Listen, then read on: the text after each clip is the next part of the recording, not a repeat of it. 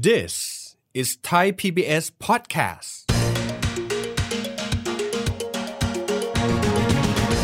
นักลงทุน VI เนี่ยจะเชื่อในการเอ่อเป็นเจ้าของกิจการ เหมือนว่าเฮ้ยถ้าเราซื้อหุ้นตัวเนี้ยเราพร้อมจะเอาเงินจริงอืมไปแลกกับความเป็นเจ้าของธุรกิจนี้ไหม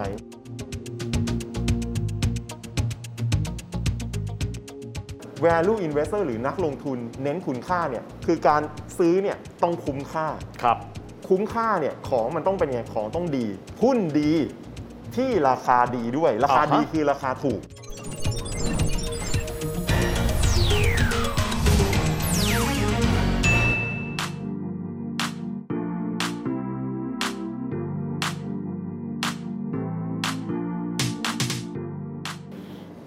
สวัสดีครับท่านผู้ชมทุกท่านครับ ยินดีต้อนรับเข้าสู่รายการเศรษฐกิจติดบ้านนะครับ รายการที่จะทำให้ท่านรู้สึกว่าข่าวเศรษฐกิจนั้น ไม่ใช่เรื่องที่ไกลตัวอีกต่อไป เพราะท้ายที่สุดแล้วครับ คนเราย่อมมีมิติทางเศรษฐกิจกันด้วย แล้ววันนี้จะมาคุยในหัวข้อหนึ่ง ซึ่งหลายคนบอกว่าเราคงจะไปไม่ถึงตรงนั้นหรอก นั่นคือเรื่องของคำว่าการลงทุนนั่นเองนะครับหลายคนมองว่าเราจะต้องมีเงินค่อนข้างเยอะในการที่เราจะไปลงทุน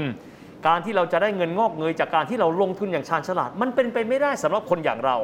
วันนี้ครับจะมาคุยกับนักลงทุน ซึ่งถือได้ว่าเป็นนักลงทุนสายคุณค่า ที่เขาเรียกกันว่า value investor หรือว่า VI คุณอาทิตย์กิรติพิษหรือว่าพี่นิ้วโป้งครับพี่นิ้วโป้งสวัสดีครับ สวัสดีครับ พี่นิ้วโป้งก่อนอื่นเลยได้ยินคำนี้มานานละนักลงทุนคุณค่า แล้วมันมีนักลงทุนที่เขาไม่เอาคุณค่าด้วยเหรอพี่ มันแปลว่าอะไรครับพี่ คือนักลงทุนเน้นคุณค่าเนี่ยอืมอ่ามันมาจาก value investor อืมลองนึกถึงอย่างนี้ฮะอ่าเราไปซื้อเอ่อมันฝรั่งอืมกระป๋องเนี้ยครับอ่าขายกระป๋องละ4เหรียญแต่ถ้า 3 กระป๋องเนี่ยอืมมันต้องขาย 12 เหรียญใช่ไหมครับ แต่ว่ามันขายแค่ 10 เหรียญอืมแล้วเขาเอา3 3อันเนี้ยมาแพ็ครวมกันอืมแล้วเขาตั้งชื่อว่า value pack value pack คือแพ็คคุ้มค่าอือหืออ่าเนี่ยคือหลักการของ value investor อะฮะคือซื้อของแล้วคุ้มค่าครับอ่าเพราะฉะนั้น value investor หรือนักลงทุนเน้นคุณค่าเนี่ยอันดับที่หนึ่งเลยคือ mindset อืมของนักลงทุนเน้นคุณค่าอือหือคือการซื้อเนี่ยต้องคุ้มค่าครับ คุ้มค่าเนี่ยของมันต้องเป็นไงของต้องดีอืมอ่าภาษาเขาเรียกว่า good stock at good price หุ้นดีที่ราคาดีด้วย ราคาอ่าฮะดีคือราคาถูกครับราคาลดราคา แล้ว mindset สำคัญอีกอย่างคือ นักลงทุน VI เนี่ยจะเชื่อในการเอ่อเป็นเจ้าของกิจการครับซื้อหุ้นคัดธุรกิจเนี่ยเหมือนว่าเฮ้ย ถ้าเราซื้อหุ้นตัวเนี้ยเราพร้อมจะเอาเงินจริงอืมไปแลกกับความเป็นเจ้าของธุรกิจนี้ไหม ส่วนสุดท้ายที่สำคัญเนี่ยเอ่อคำเทคนิคเขาเรียกว่า margin of safety อือหือ margin of safety คือส่วนเผื่อความปลอดภัยอ่าฮะเช่น หุ้นตัวหนึ่งราคา fair price หรือราคายุติธรรมเนี่ยมันอยู่ที่อืม10 ถ้ามันราคา 10 หรือราคา 11 บาทอยู่ในกระดานหุ้น เราจะไม่ซื้ออือหือเราจะรอให้มันลดต่ำลงจากราคานั้นอืมซึ่งหุ้นทุกตัวเนี่ยเขาเรียกว่ามีปีชงของมันครับ บางปีเนี่ยมันจะมีหุ้นบางตัวที่ที่หุ้นตัวนั้นเนี่ยต่อให้เป็นหุ้นดียังไงนะอืมอืมจะมีรอบไม่ดีของมันโอ้โหแล้วราคามันลงมาบางทีมันอาจจะลงมาเหลือ 8 เหลืออืม7บาทก็ได้ เราค่อยซื้อตอนนั้น เรียกว่าซื้อแบบมี margin of safety ส่วนเผื่อความปลอดภัยครับ บางคนก็บอกแบบนี้หุ้นดีมีความหมายว่าหุ้นที่ผันผวนเยอะอืมๆ แล้วเราเข้าไปในตอนที่มันราคาถูก แล้วเราก็ไปขายตอนที่มันราคาสูงอืมที่บางคนก็เรียกว่าเป็นแบบนักเก็งกำไรครับอันนั้นแบบนั้นไม่ดีกว่าเหรอพี่เพราะว่าเห็นกำไรชัด ๆ เลย ไม่จำเป็นต้องไปดูว่ามันคุ้มค่าหรือไม่คุ้มค่า เราใช้ดูกราฟการลงทุนก็น่าจะเหมาะสมแล้ว อันนั้นเรียกว่าเป็นศาสตร์เอ่อแบบ speculator ก็คือการเก็งกำไรครับอ่าซึ่งการดูราคาหรือดูกราฟดูชาร์ตเนี่ยเขาเรียกว่าดูพฤติกรรมราคาพฤติกรรมราคา พฤติกรรมราคา เพราะว่าเอาราคาเนี่ยมาพลอตกราฟอือฮึอ่าซึ่งอันนั้นเราเรียกว่าสาย technical analysis อือฮึเป็นสายวิเคราะห์โดยเทคนิคอือฮึมีความเชื่อว่า price discount everything แปลว่าราคาสะท้อนทุกอย่างอยู่ข้างในแล้วอ๋อฮะอ่านั่นคือศาสตร์แบบหนึ่งเก่งกำไรระยะสั้น ก็เป็นศาสตร์ที่มีได้รับความนิยมอือฮึอีกศาสตร์หนึ่งอะคือศาสตร์ VI อืมศาสตร์แบบ value investor อืมคือซื้อหุ้นลงทุนหุ้นเหมือนลงทุนในธุรกิจอือฮึอ่าเพราะฉะนั้น ชุดความคิดที่เล่าให้ฟังเมื่อสักครู่นี้ว่าซื้อหุ้นเหมือนซื้อธุรกิจ เลือกหุ้น good stock เลือกหุ้นที่มันดีครับและราคาต้องดีด้วยอืมมีส่วนเผื่อความปลอดภัย อันเนี้ยคือหลักการอืมเพราะฉะนั้นนักลงทุนเนี่ยต้องยึดโยงกับสิ่งนี้ตลอดอือฮึนะฮะเพราะว่านักลงทุนส่วนใหญ่ในตลาดนะดรวิทย์ส่วนใหญ่จะเก่งกำไรระยะสั้นอือฮึแล้วต้องยอมรับว่าคนส่วนใหญ่ในตลาดหุ้นไม่ได้กำไรนะถ้าสมมุติว่าเราปรับสภาวะจิตใจให้เป็นนักลงทุนระยะยาวอีกนิดนึงเนี่ย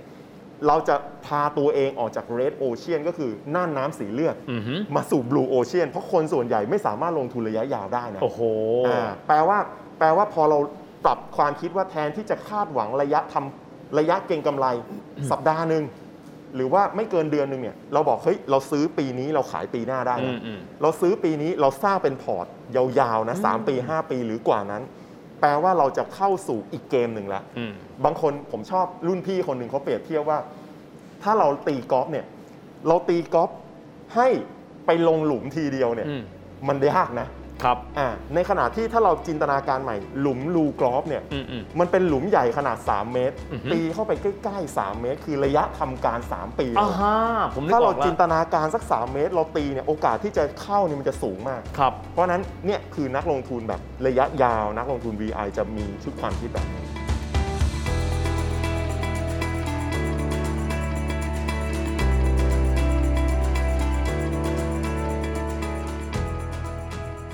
สมมุติเวลาที่คนบอกว่าเอาละเรามีเงินออม ถ้าเงินออมเราเก็บเอาไว้ในธนาคารเราก็ได้ดอกเบี้ย ซึ่งก็จะแพงเงินเฟ้อสมมุติเราบอกว่าเราจะเริ่มลงทุนละ เราก็จะได้ยินคำนี้นะครับพี่ สินทรัพย์เสี่ยงสูง สินทรัพย์เสี่ยงต่ำอยากให้พี่อธิบายนะครับ ถึงคำว่าการลงทุนว่ามันมีแนวทางในการลงทุนเนี่ยสักกี่แบบหลัก ๆ กันบ้างครับพี่ สินทรัพย์เสี่ยงต่ำเนี่ยถ้าเทียบกับทีมฟุตบอลนะอืมให้นึกถึงกองหลัง กองหลังไม่เน้นทำประตูนะครับกองหลังให้ยืน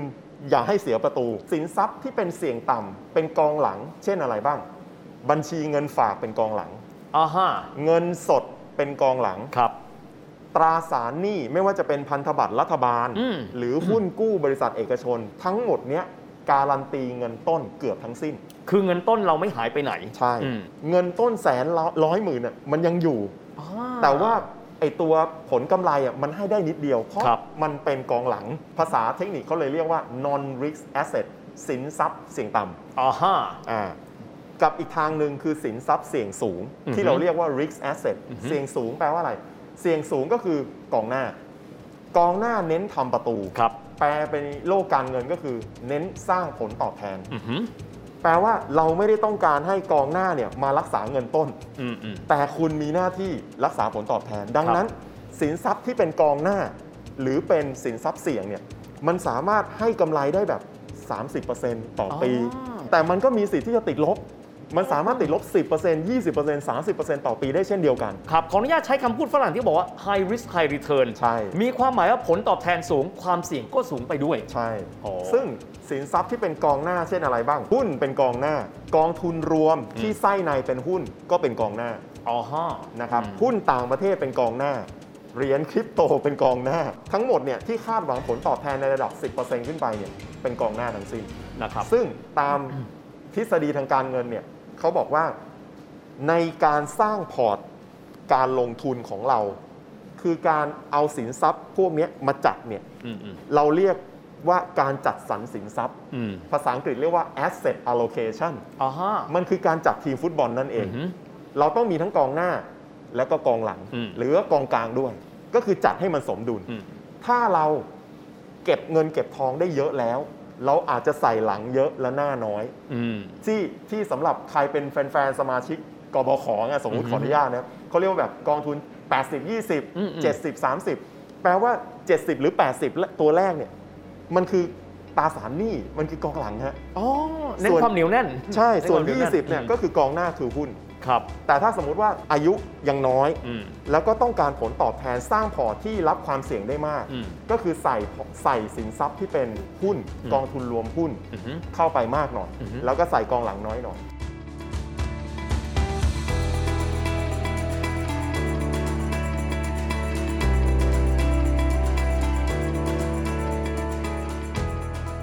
พี่นิ้วโป้งอีกตัวหนึ่งคนไทยนิยมค่อนข้างเยอะเลย เขาบอกว่าเป็นตัวที่เก็บรักษามูลค่าได้ค่อนข้างดี store value อืมทองคำครับอันนี้เป็นกองกลางกองหลังหรือกองหน้า ข้อดีข้อเสียการมีทองคำอยู่ในพอร์ตการลงทุนคืออะไรครับพี่กับคือทองคำเนี่ยพูดยากเหมือนกันอืมว่าว่าจะเป็นกองกองกลางกองหลังหรือกองหน้าอืมเพราะบางช่วงทองคำราคาเสถียรมากอืมถ้าราคาเสถียรมากเนี่ยก็เรียกว่ามันเป็นกองกลางค่อนไปทางหลังครับ แต่บางปีเมื่อไหร่ที่เปิด ทีวีมาแล้วเจอแต่ข่าวลบอืมอืมๆทองคำจะขึ้น โอ้โห ทองคำกลายเป็นกองหน้าซะอย่างนั้นอ๋อออ่าเพราะฉะนั้นในเชิงการเงินเนี่ยก็แล้วแต่คนครับบางคนชอบที่จะมีทองคำอยู่ในพอร์ตนะฮะสัก 5%ถึง 10%นะครับ คือแต่นักลงทุนบางคนก็ไม่ชอบทองคำเพราะว่าเอ่ออาจจะบอกว่าทองคำเนี่ยมันวิเคราะห์ยากอ๋อมันไม่สามารถบอกได้ว่ามันจะมีกำไรเท่าไหร่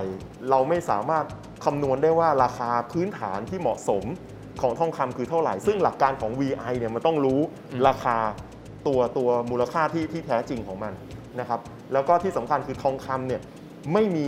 กิจกรรมทางเศรษฐกิจข้างในตัวมันเองอ่าฮะอ่ามันเป็นมันเป็นเขาเรียกว่ามันป็นสินทรัพย์ใช่ของมันอยู่ตรงนั้น store value of wealth อะอย่างที่ดรวิทย์บอกเก็บลยมูลค่าไว้ในนั้น ใช่ เพราะฉะนั้นก็จะอยู่สักแบบ5%ถึง10%คนที่เขาเริ่มต้นบอกว่าตอนนี้เราเก็บเงินได้ละต้องบอกว่าด่านที่หนึ่งนะ มีวินัยเก็บเงินได้ละ จะเริ่มลงทุนบอกว่าเงินของเราน้อยนิดเอง เป็นหลักหมื่นอะเราเป็นนักลงทุนได้ไหมครับพี่ เป็นได้ครับอืมถ้าสมมุติว่าเราเริ่มเก็บหลักหมื่นนะอือหือเราควรจะเริ่มและเป็นกระบวนการต่อเนื่องด้วยอื้อหือกระบวนการต่อเนื่องคืออะไรคือ เริ่มต้นจากหมื่นเนี่ยนะผมจะแนะนำว่าซื้อกองทุนประหยัดภาษีอืมกองทุนประหยัดภาษีที่ไส้ในเป็นหุ้น ซื้อปุ๊บ ท่านได้ลดภาษีปีนั้น ครับ นี่คือได้มาหนึ่งเด้งแล้วนะหนึ่งเด้งละอะ อีกเด้งหนึ่งคือพอมันเป็นหุ้นเนี่ยแปลว่าถ้าประเทศไทยกลับมา อืม เราฟื้นจากโควิด อืม เศรษฐกิจรีโอเพนอืม ทุกอย่างกลับมาเหมือนเดิมตอนปี 2019 กองทุนที่ท่านซื้อเมื่อเดือนธันวา มันจะต้องขึ้น โอ้ หลักการเพราะว่าไส้ในของกองทุนหุ้น อือฮึ เช่นเซ็ต50ก็ประกอบไปด้วยหุ้นสามัญประจำบ้านต่างครับ ๆ กิจการใหญ่ ๆ ในประเทศไทย อืมอืม แล้วการเริ่มต้นลงทุนเนี่ย มันเป็นแรงบันดาลใจนะดรวิทย์ครับ กระบวนการออมอย่างเป็นระบบ กระบวนการเริ่มต้นวิ่งมาราธอนไปสู่เป้าหมายเกษียณมันจะเกิดขึ้น และที่สำคัญก็คือเงินที่ตัดทุกเดือนเนี่ยในระยะยาวมันควรจะลงในสินทรัพย์ที่เพิ่มค่าในระยะยาวด้วยอืมซึ่งนั่นก็คือหุ้นและกองทุนเป็นหนึ่งในนั้น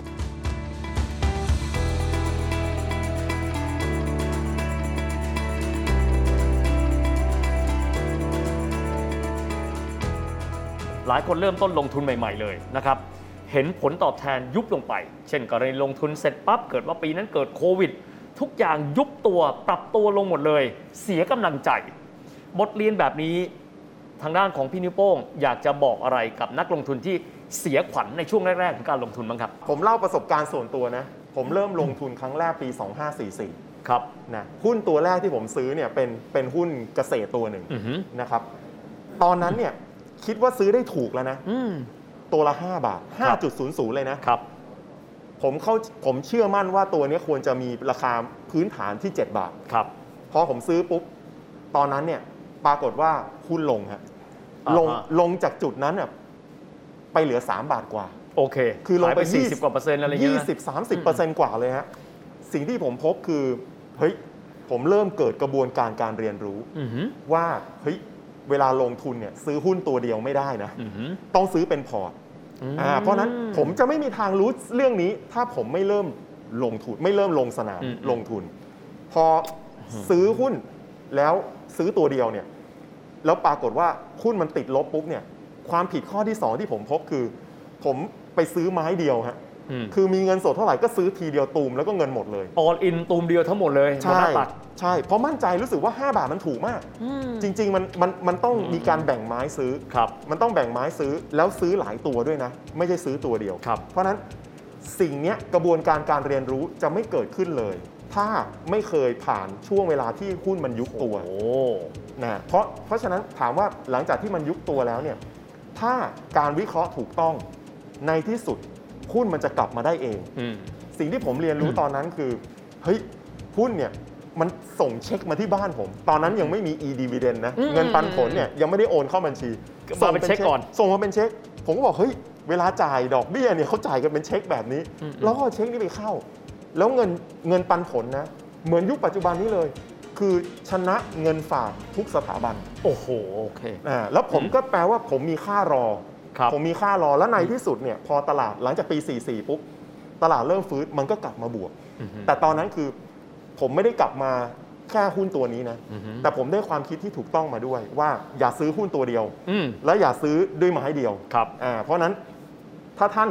เจอช่วงยุบตัวของโควิดอืมอืมอืมหรือเจอช่วงยุบตัวของสงครามหรืออะไรก็ตามเนี่ยใจเย็นครับเรียนรู้กับมันอืมมีประสบการณ์ไปกับมัน แล้วผ่านมันไปครับ วันนี้ขอบคุณพี่นิ้วโป้งมากนะครับ ขอบพระคุณมากครับพี่ ครับ ฟังมาแล้วนะครับสำคัญมากๆ ไม่ว่าท่านจะมีเงินในการเริ่มต้นการลงทุนสักเท่าไหร่ ยังไงก็ตามการเริ่มต้นสถานการณ์ออม และนำไปสู่การลงทุนนั้น มีความสำคัญต่อการเดินหน้าเสมอ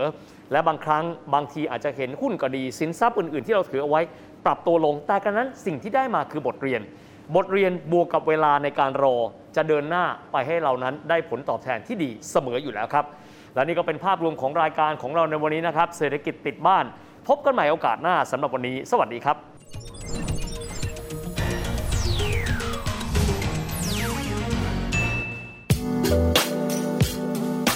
ติดตามรายการทางเว็บไซต์และแอปพลิเคชันของไทย PBS Podcast Spotify SoundCloud Google Podcast Apple Podcast และ YouTube Channel Thai PBS Podcast Thai PBS podcast. View the world via the voice.